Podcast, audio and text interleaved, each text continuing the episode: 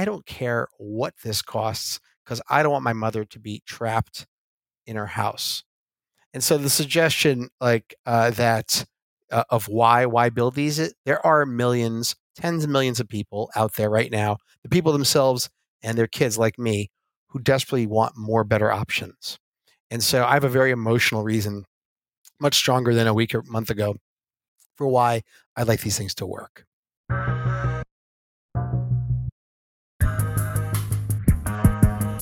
Hello and welcome to the Autonocast. I'm Ed Niedermeyer. I am the communications director at Partners for Automated Vehicle Education and the author of Ludicrous, The Unvarnished Story of Tesla Motors. And I'm Kirsten Korosek, transportation editor at TechCrunch. And I'm Alex Roy, the um, director at Special Operations at Argo A I, whom I do not represent on this show. You guys ready to roll? I'm on fire today. You, I you might are be. super sure. fired up, Alex. This All right. Um, well, I guess... Should we start in reverse order with the latest news or the news from three weeks ago? Let's quick vote. T- Too late. You're, Kyle Vogt. Kyle Vogt just announced that he's going back. He's going to be C E O of Cruise again. I have lots I could say. Would one of you like to go first? Well, I actually spoke to him. I'm I'm going to be writing up a little bit more on his comments to me. And, and a lot of it was what you might expect. How's Alex Roy doing? Is Alex Roy okay? Can I yeah, have his phone your name number? Didn't come up. Your name did not come up. Go on.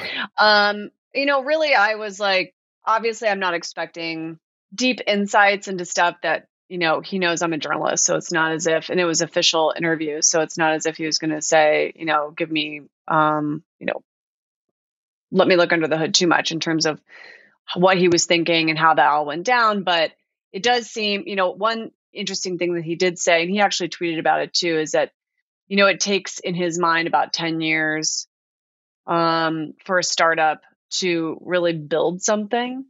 And so they're about at year eight. And so he feels like, one, he's in a better situation than he was prior um, and has actually learned how to be a C E O. So he feels comfortable being in that position again. I did ask him if he still talks to Dan, and he said yes. So I said, okay. um, and, and I appreciated that honesty. And I said, uh, and he said, he taught me a lot. And I said, well, what did he teach you? And I think he had to think about it for a minute, but it sounded, it sounded like what he was trying, cause I think he was trying to be careful, you know, to be clear, but, um, but I do think that what he learned from him was sort of the nuance, minutia, and complexity of deals with investors. Um, which makes sense, right? So we will see what he does in this uh, uh, new old position. Wow, that was a diplomatic answer to someone else's answer. But go, yes, Ed? Oh, I was just, I think my, my take on this is, uh, is uh, you know, I think it's been, it's been cool to see um, Oliver Cameron uh, go over there and kind of really um, help step up some of the the public facing communication stuff and just kind of be out there in the mix. Like he he actually like replies to people on Twitter and stuff and does stuff that like not not every uh, C E O or, or or big sort of you know character in the space uh, uh, does necessarily. Uh, he's a little bit more open and, and and public facing. So I think like that's a really complementary piece to it. I think it's it's it's always so easy to focus on the one person at the top and like that's kind of we're, we're kind of biased towards that. But I think, you know, really ultimately like good management is, is usually like a team sport of some kind, or often is, not always. Are you, are you referring to Oliver Cameron's recent thread uh, where he did an interview on with Tesla stan Dave Lee's uh, chant? You, did you watch that? I actually did not see that interview. I, I thought it was very entertaining that Oliver would submit himself to interact with someone who's so Tesla stanny. Um, but Oliver said a couple of things. He, he said a couple of things in there, which I I, uh, I I guess must have calmed down the Tesla stance. Oliver said, "This is great. Uh, yeah, you, you could build an A V camera alone, but if you wanted to be as safe as it could possibly be with the current state of the art, you're going to have to add more sensors." I'm, I'm paraphrasing.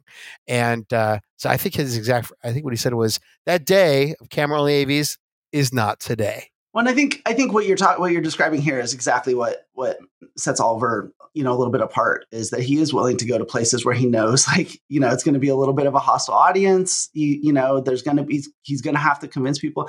And like, I think that's something, and I think the, the whole space is moving a little bit in that direction um, generally. But I think I think more of that is good. And um, hopefully with Oliver's at his side, like Kyle and, and Cruise will sort of keep moving in that direction. I'm actually shocked that you didn't know that a Tesla Oliver Cameron conversation was even happening, Ed. Well, I was on vacation for much of the last week, so. Okay, well, that's a good excuse. It is what it is. Uh, I unspoken in, in the Vogt's return to the C E O role uh, is the fact, I, I think this is really important to state, how few people are actually qualified to lead an A V company at this level, because you need to be not just a a C E O like who understands finance, but also understand the technology and a lot of other things.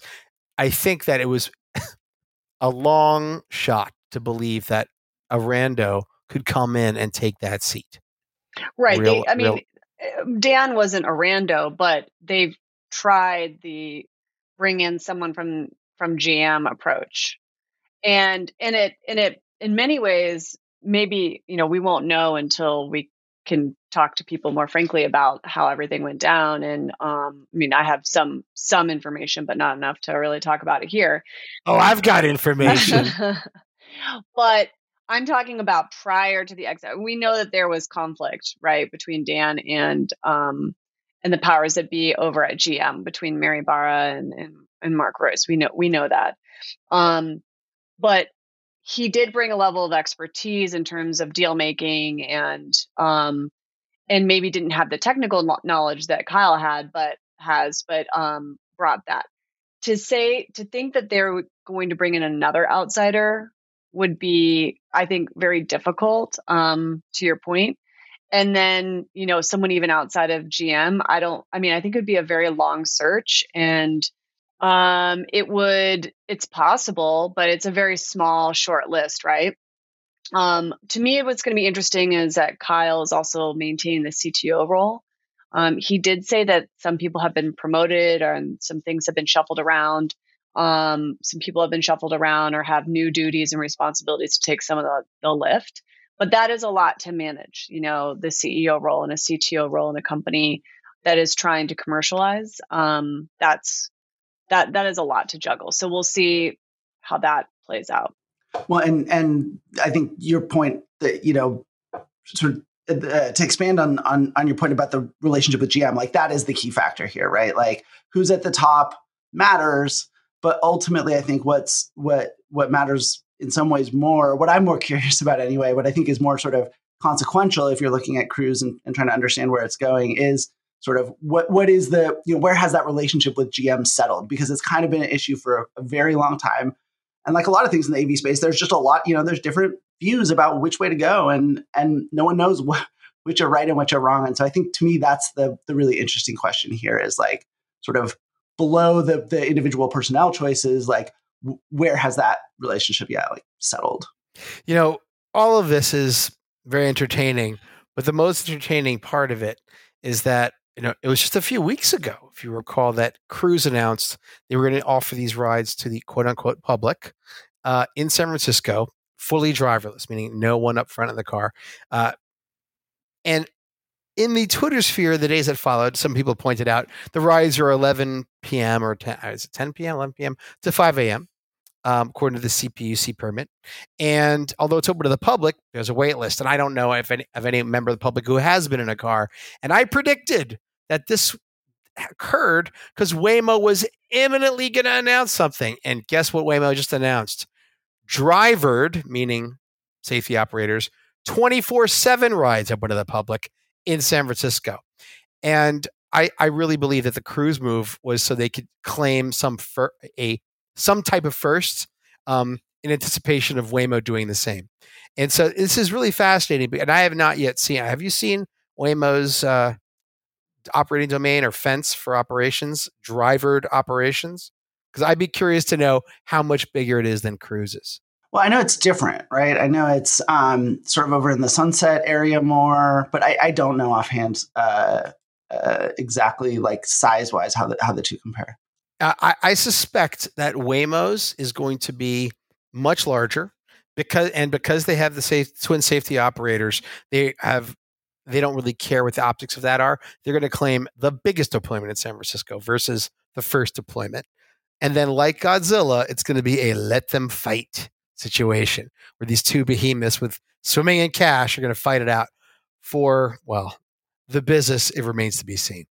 Well, and, and Waymo just started uh, operating for uh, uh, commercially, right? In, in San Francisco, they're they're getting paid now. Oh yeah, they got that. Per- that's the, they got their C P U C permit, right? But isn't that for is that for robotaxi rides or is that for? Uh, well, delivery? No. What it means is so in the state of California, you've got uh, two regulatory bodies that are sort of in control here. So the D M V, and that's um, you know testing, drivered and driverless, right? And you have to go through those permits.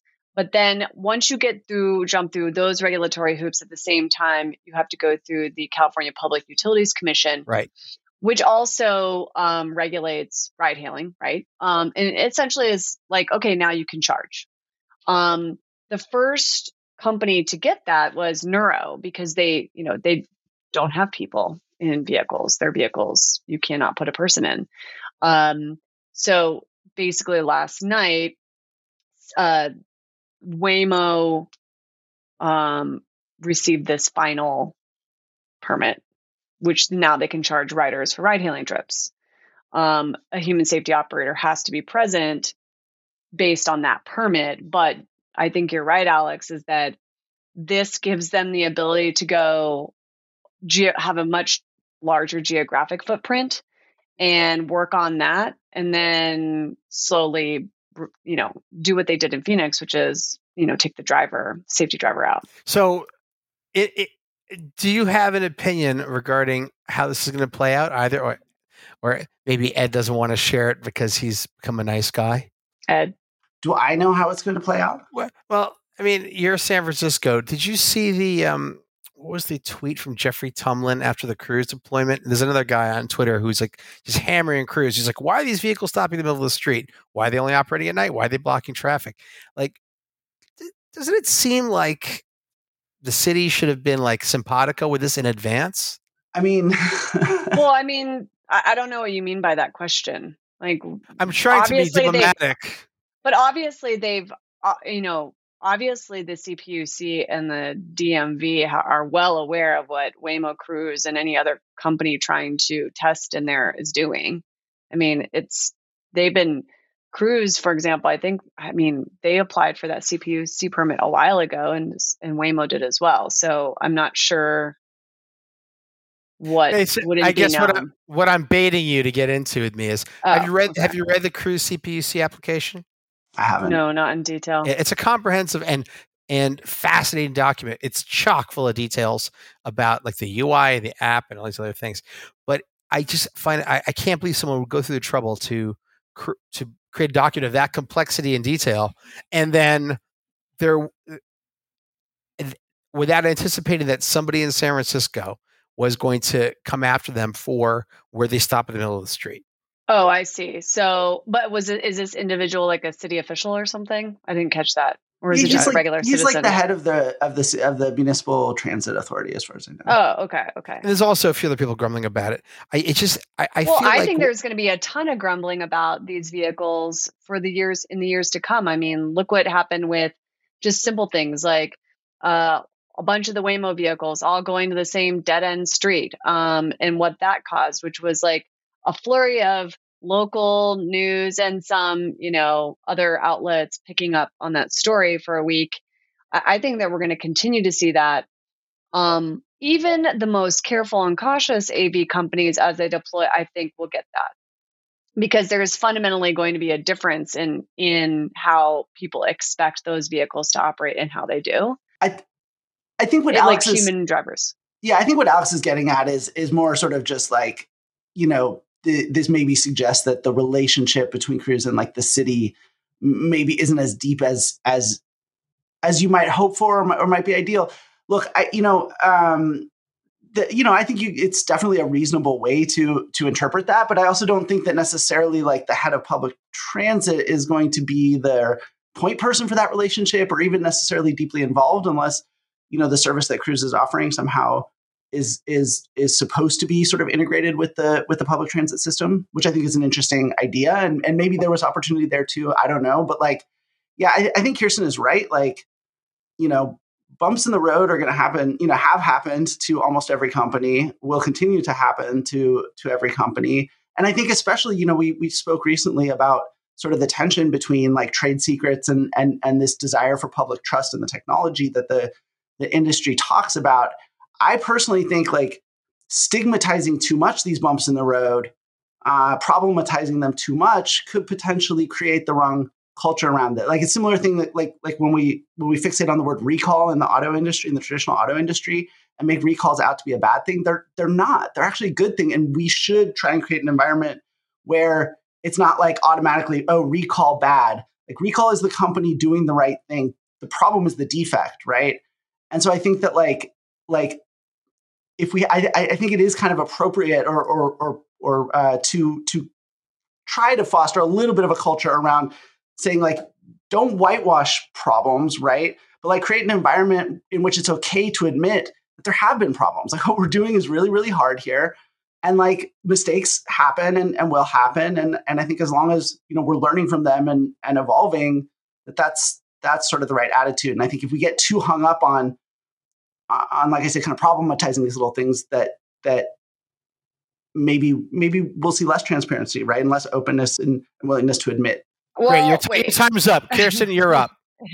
Well, what I was going to say was um, I'm going to take the middle of the road here, which is Ed is correct that you don't want to stigmatize things. However, if any company, Cruise, Waymo, Zoox, anyone in operating in San Francisco doesn't have a deep partnership and open communication with the city on a on the regular, they will run into all sorts of problems. And I don't have insight into what that relationship is between Cruise and the city. I would like to, uh, you know, it, I think it'd be silly to assume that it's good because San Francisco has a history of one dealing with a lot of tech that comes to their city streets and then, you know, reacting back to it earlier than a lot of other cities. So we saw that with scooters and ride hailing. And so I don't think that they're like too keen necessarily or open um, to give any A V company like the benefit of the doubt of like operating their city because they've seen how that's played out before, which is why we've seen like the C P U C um, take, you know, a fairly sl- strong and slow stance. But, but I, so, so any company that is not in a positive relationship and actively lobbying and talking to the city in San Francisco is going to have a, a major problem. Uh, in fact, I'll take that even further. I, I feel like multiple companies building this tech are going to bake it in such a way that they could be the foundation of a viable product, and that the real moat is going to be, it's not going to be policy. It's going to be the quality and depth of community engagement, because these companies need to be able to not just survive, but thrive across, over time to become generational companies. That means they have to be supported by the community in a way that transcends individual elections. And without that, it's game over. I think you're right. And and by the way, like I think it's part part disclosure and part plug here, but uh, we recently had a, a conversation about kind of this issue, building consensus as, as you know, a, a part of engaging um, with cities ahead of deploying A Vs there, uh, featuring one of one of Alex's colleagues. So I think like this topic has been. Did you? Who was it? Uh, uh, yeah, Monica. Um, of course, Monica Laufer. Of course, she's, she's wonderful. She she she spoke about a, a bunch of things uh, very eloquently. Uh, it was a great conversation. But but and and you know we we hosted that conversation because I think you know I, I don't necessarily see it in, in terms of like competitive advantage. Um, you know, it is a competitive. It's I, a competitive advantage and the right thing to do. So what and, a rare. And, And I think that that's, that's great. Like any, anytime companies see, um, you know, building uh, public, uh, obtaining public consent um, and, and really working to build public trust as, as being in, the, in their interest, that is a, an awesome alignment of, of interests. Um, and I really hope that that continues to, like, that becomes sort of the norm in the in the A V industry. And that was one of the reasons why that conversation was really important, I think, for us to, to have. So moving on to something that Ed feels strongly about. It's not Tesla. Well, well, I, oh, I, I was going to say, well, maybe maybe you were about to make the segue into the into the topic that we should talk about, but Zipper? We talk about competition. Yeah, we talk about competition within the A V industry, and you know, this whole idea of, you know, the race. Um, and so David Zipper had a really interesting column a few weeks ago that I know Ed has lots of thoughts on. I have a few thoughts on it, um, but I guess we should we should maybe like uh, attempt Intro to it. sort of yeah characterize it for people. So if you haven't read it, it it's in the Washington Post. Uh, it, it was published uh, on February fourth, so it was, it's been a while. And by the way, ancient history, ancient history. We should also preface this by saying, you know, David Zipper is a you know I think. I, I certainly a friend of the show. Myself. Yeah, I think he's a friend of the show. He's I consider him a, a friend and someone who I really enjoy discussing these topics with. And and like m- maybe we should have waited to have him on to even discuss his piece and give well, him a chance. Why don't you make, can you keep your remarks to under three minutes with, and catch your breath so Kirsten can speak? Impossible. Make Impossible. It two minutes. Try all right. Try it. uh, so I think that's the most important context. Uh, does someone want to explain the piece since I'm not supposed to be talking? So what is it? Basically, if I recall, it's what does anyone want these things? Where is the demand? Even if they work, does anyone care? And what's the point? That's am I summing it up correctly? I mean, I think that's a, a broad characterization. Well, okay, how about this? How about this, Ed? So, so you have something you have something to talk about. Let's read the title. Companies are racing to make self-driving cars, but why? They may not be safer than human drivers, and they'll make gridlock worse. A lot to unpack there. Um, and as someone who at one time was very skeptical of self, of autonomous vehicles, not the technology, I was always skeptical of the business models. Um, I understand David's point of view, and I disagree with elements of it, and we should have him on the show to discuss it. But Ed, would you like to address your opposition? Because I've got something to say. I mean, what you, you seem raring to go. Why don't you go first, and then I'll... And so I'm going to say, and I say this with love for David Zipper. He's my friend. We talk all the time. The, it, every technology has had people say the same thing about it.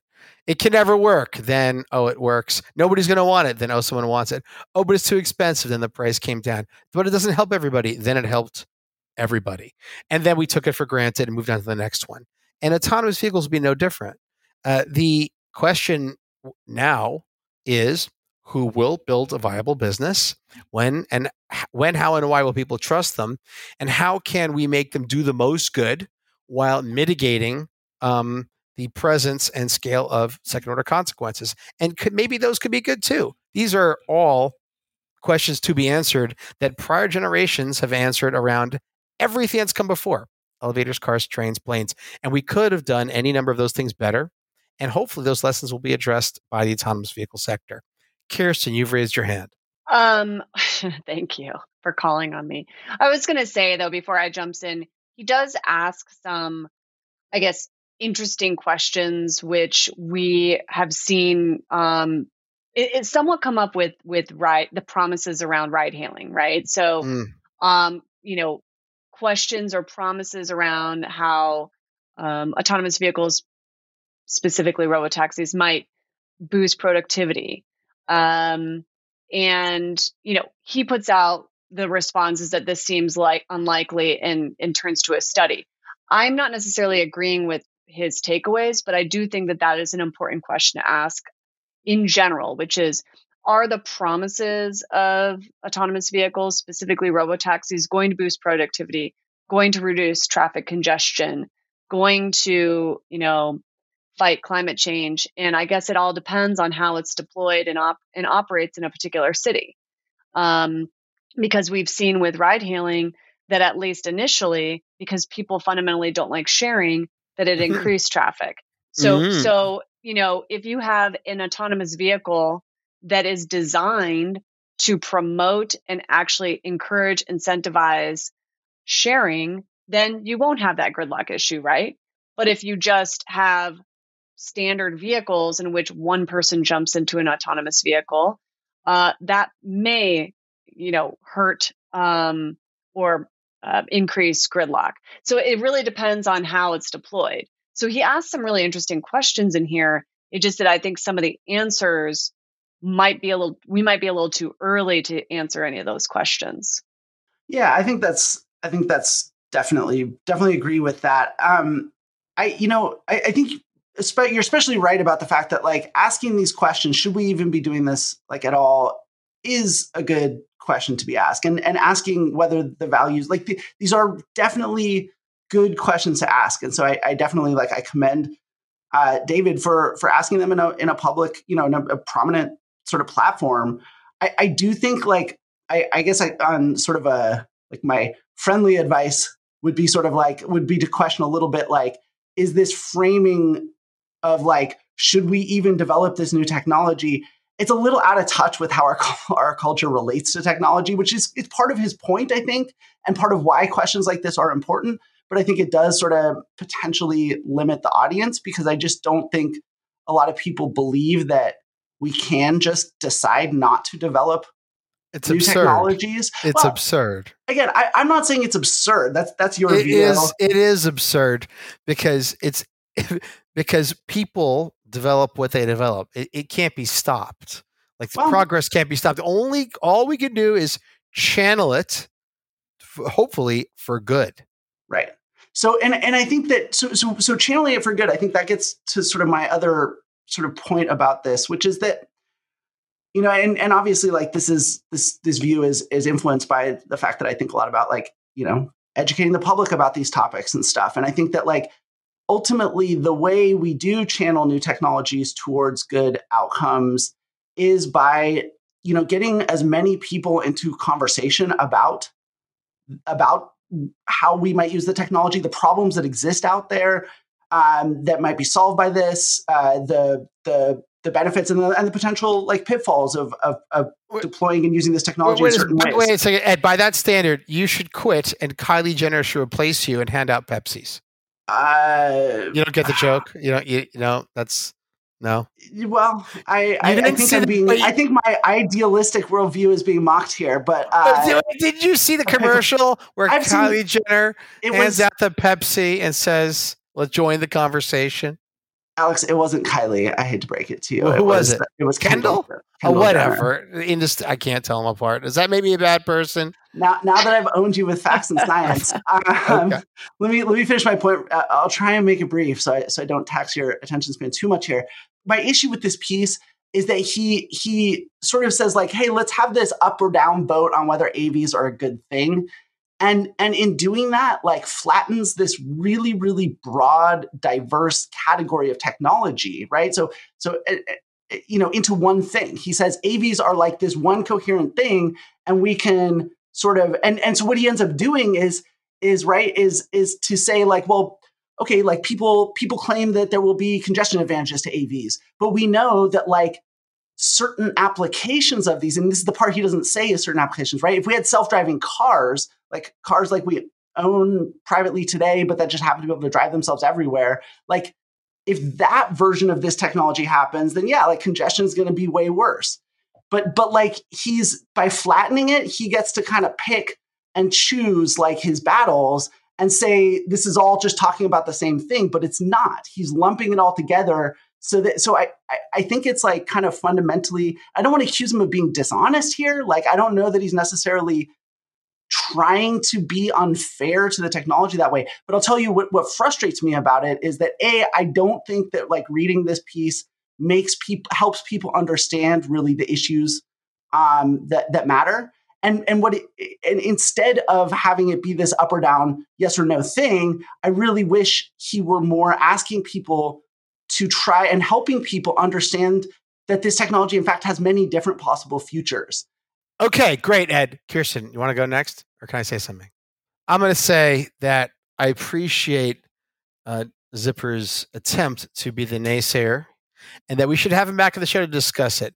And I will now use that as a segue into this next part. My mother uh, has been driving her whole life. I bought her a car. Um, for her sixtieth birthday. And I just learned, she just learned that she can no longer drive. She's turning eighty and um, she had an incident and which indicated she should not be driving. We have to sell her car. She's terrified um, that she won't be able to get around, and she's going to have to move. And I'm going to say this: I don't care. Like the, like my business, Alex, Argo Alex would like autonomous vehicles to work, so my mother will have another option because she's not riding a bike around. And I would like a, Argo and other companies like Argo to build viable, real businesses at scale, so as many people like my mother as possible can get around. Um, and I'd like those businesses to be successful, meaning profitable, and you know, and grow over decades.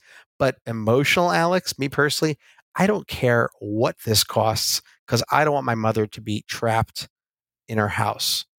And so the suggestion, like uh, that, uh, of why why build these? There are millions. Tens of millions of people out there right now, the people themselves and their kids like me, who desperately want more better options. And so I have a very emotional reason, much stronger than a week or month ago, for why I like these things to work. You you bring up one thing that um, maybe now hopefully people will pay more attention to, though, which is there's long been promises by the autonomous um, vehicle industry to um, help people who once they lose their license or maybe they've never had a license. So access um, to the blind community, for example, um, or pe- uh, elderly people or seniors who have lost their license.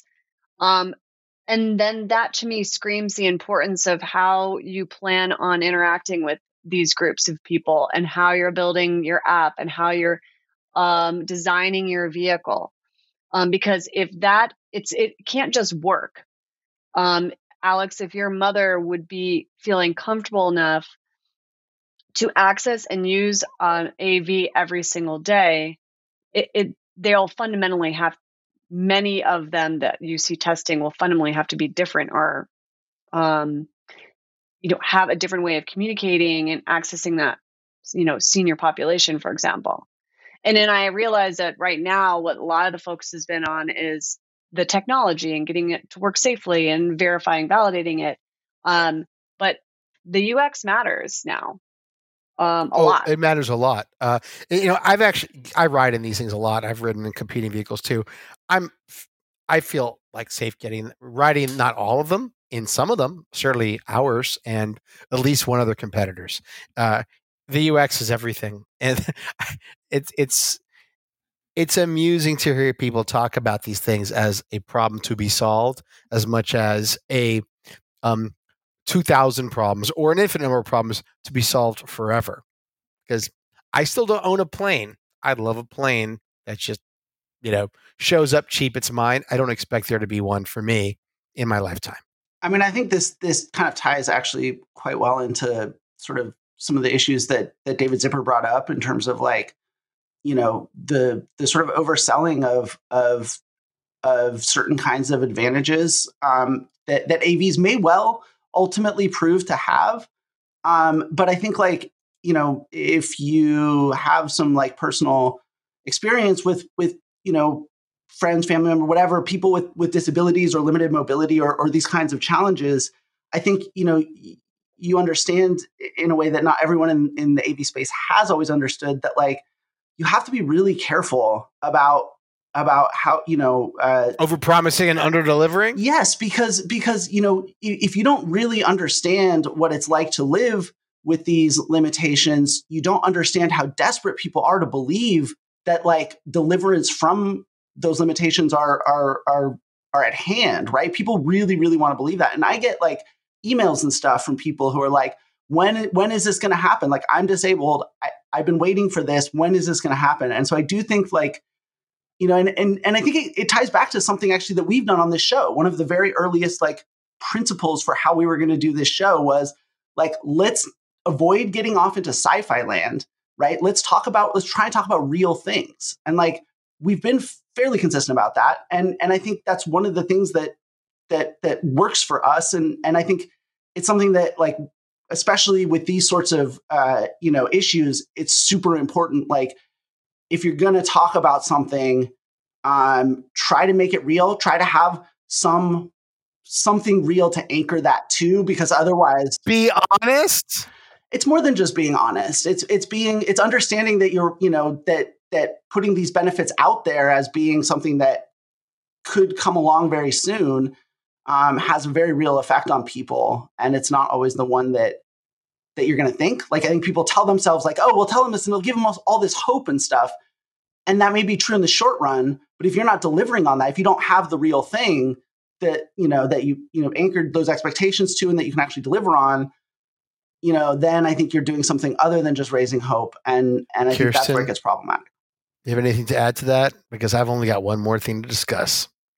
You should, uh, you should, you should bring up your one more thing to discuss. No, I said what I wanted to say about that. U X is important. Business model matters. Uh, vehicle design matters. Um, if you really intend to reach the people that you have been, not you as in the collective a- AV company, you um, have been promising to reach. And so we'll see how that evolves over the next, you know, one to five years.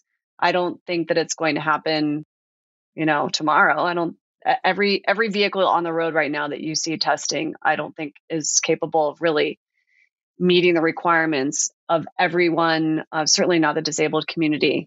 However, it is a start if it's, you know, if the app works well and the, the communication within the vehicle works well, um, you start to carve out reaching more of those folks. But until you have a vehicle that can, you know, accommodate any wheelchair, you're not fully, you know, um, meeting that promise.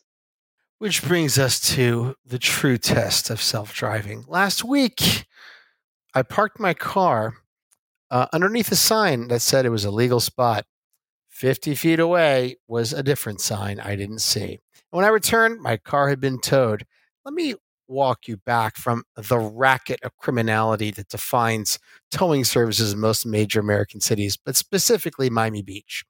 There was a valet Uh, location that was unstaffed when I arrived and entered my information for my car into the app. I think it's Park Mobile is the app for that location in Miami Beach. Parked my Tesla, came back, car's done. Valets were like, yeah, we came back and you were like six inches or whatever, a foot into the valet zone, which was not active upon arrival. So they call a number. Uh, it's a city number. The city then, based on some opaque relationship, doles out the tows to one of two companies in South Beach. I think it's called this Beach Towing, and then there's uh, Tremont Towing. So my car was less than eight minutes towed. So I call the two tow companies, and my car has not yet been ingested into either of them.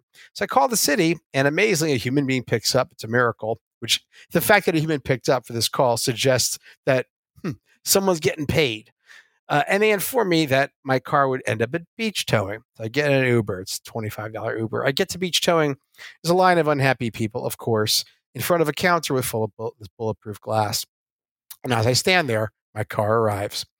Uh, it, the basic tow is two hundred forty-nine dollars. They also require your registration, which you know, I guess is pretty standard. And then it occurred to me, I've paid for the Tesla full self-driving package. The gate is open. My car is inside. I am forbidden from entering that property. It would be trespassing. The car is in possession of the of the people. And the uh, and I so I said to the guy, I said, what would happen right now if I activated my full self-driving and had my Tesla drive out to the curb? He's like, good luck, buddy.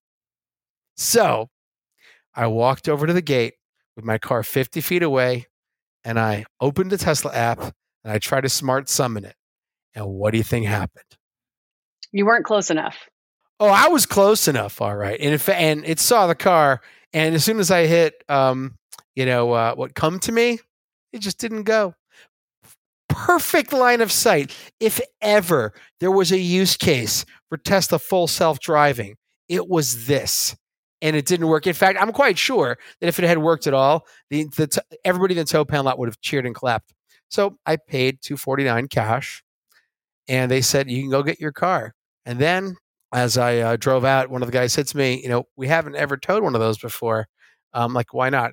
He's like, well, you know, people usually don't park them illegally. It doesn't really happen. I'm like, would you mind if I get out and try to test something with your consent? He's like, go ahead. I'm like, I'd like to try this full self-driving. I want to see if the car can get out of this lot on its own. And he's like, we all would like to see that. And I got out and I moved the car to the perfect location. All it had to do was back up forty feet to get to the sidewalk. And guess what? It didn't work. So for all those people who think this is, I'm making this story up, I'll be going back when I'm not so busy and doing this with the participation and cooperation of the folks at Beach Towing, who, as soon as I told them the whole story I just told you, thought this was hilarious, and that I and everyone else who paid for Tesla F S D is an idiot. Because according to the guy there, it would put them out of business. I mean, God, Tesla really should offer an expansion pack or an O T A update that if a tow truck is identified by the by your parked Tesla, it gets out of its spot and drives away. That is a real self-driving use case. um, it's also why I would do anything for autonomous vehicles to operate from where I live to the beach, so I never have to go through this again. And that's my rant for today's episode of the Autonocast. I'm very disappointed in that story. I was really hoping that it was going to work, that there would be this commotion, that, you know, drama would unfold, but instead it was just sort of like, wah, wah. Listen, if it had worked, I would have gladly have risked arrest to get in that car and drive away. Um, but I couldn't. I, listen, you know, there's smart summon and there's basic summon. I couldn't even basic summon it out of there. It wouldn't go. Have you tested it often? I mean, do you even use summon? So, I is have, there any application besides that to use summon? I would it can. I would like to know, because I've attempted. I mean, what is the use case? Uh, sorry, look. There's f- basic, like forward and reverse, like basic summon generally works. I, I put it at, at like a high, at a seventy percent ish. It works, meaning I can connect to the car and the car will back up to where I want it to go. Um, but smart summon, my success rate, I mean, success rate that it connects to the car and goes anywhere useful is zero percent. And the perfect use case is it's raining. I'm in a lot. Uh, there, I'm in. I'm in a sheltered place, and I've clear line of sight, no pedestrians and no traffic. Can the car get to me? And the answer is I've never seen it work, not once. If anyone would like to come meet me in Brickell or Miami or Miami Beach anytime soon and demonstrate to me where it does, I'll buy you lunch at a place of my choosing. Are we done with the Autonocast today, friends? I mean, are you over? I, I mean, you seem even I'm more upset. Riled up than when you seem more riled up than when we started. Usually, here's why you I'm riled calm up because, down by the end. No, no, I'm more riled up now because between my mother not being able to drive and me spending two hundred and sixty dollars to get my car back, I'm like, instead of all this B S around, this may work someday and that won't work there. This, what is the product? What is the self-driving product? If a company can't answer that and just tell me clearly, yeah, if you go here and pay X, Y will happen. I don't want maybes. I don't want some, I'm okay being told it won't work here if it works there. Just tell me, because if I go to a restaurant, order a pizza, I don't want a steak. I order a steak, I don't want a salad. And everything, life is about product. And everyone who tries to sell you a promise is not selling a product. Sell a product. That, that That's an makes... amazing bumper sticker, by the way. Life. What was it? Life. Life promises is about product. And not prom not promises. Not promises. The that that all makes a ton of sense when you say it, Alex, but at the same time, like, you spent ten thousand dollars on uh, No, on no, no, no. I, I, hold on. I, I I leased the car and it was baked in my lease payments, and I did it because at the time I was a journalist, and I felt, and I feel still feel strongly about this, and this is especially true about, it's about Tesla, about self-driving, autonomous vehicles, vaccines, Ukraine, whatever you want, okay? Um, someone, before speaking, needs to do the work, and do the work of thinking about what is and what isn't true, what isn't what isn't a credible source, and what is or is not going to happen in five minutes, five months, or five years. And all, there's a lot of noise out there. All I ask is that people are honest, and if they are incapable of it or don't understand what they're talking about, keep quiet. Listen. I mean, we're, we're, well, talking about Tesla. We're talking about Tesla, yeah. Right? The world, life, the world, and everything. I'm done. I was going to say, that's not Twitter, how Tesla works. Of, and on that Twitter, note, Twitter's Twitter, Twitter's the, the volume of tweets would fall by eighty percent if people actually listened to what you were saying. You know, I, I I'm going to speak in defense of. Uh, competitors to my employer. Like, whenever someone comes along and says a geofence is like, doesn't make sense, or it sucks, or X, Y, and Z, I'm like, yeah, really? Because A geofence, if it defines a product I can pay for that I like, is a gift. It's a gift. And if it if in its absence I'm confused about the product and therefore not pay for it, then there's a problem. So on that note, let's wrap this up. Edward, anything to say? thirty seconds or less. No, it's it's good to see you so full of, uh, of vigor and, and vitality, Alex. Kirsten, Ed didn't use his time. You want to say anything? You have a minute. I um, I'm gonna give you back my time. I feel like you just need to end this um, on a on on an on an Alex Roy note. I'm not gonna say on a high note, but on an Alex Roy note, you've you've obviously got stuff to say. So People, I, I yield my I, time. I, I, I would say that um, the dog still bark, the sun still rises, and people should be really kind to each other. When you, you know, they should always be kind to each other because there are a lot of people out there who aren't. Be kind to each other. Do you like that? The categories. Um, well, folks, you've now just listened to a wild Alex Roy dominated episode, which hasn't happened in a while. And we was not it. dominated. No, no, no. I mean, this is a good thing. I feel like Al- Ed and I have, have been a little too chatty in the last few episodes. So good to see you back. Glad. Hope to have this more in the future. I'm trying and... to inhabit my role as the Larry David of autonomous technology. All right.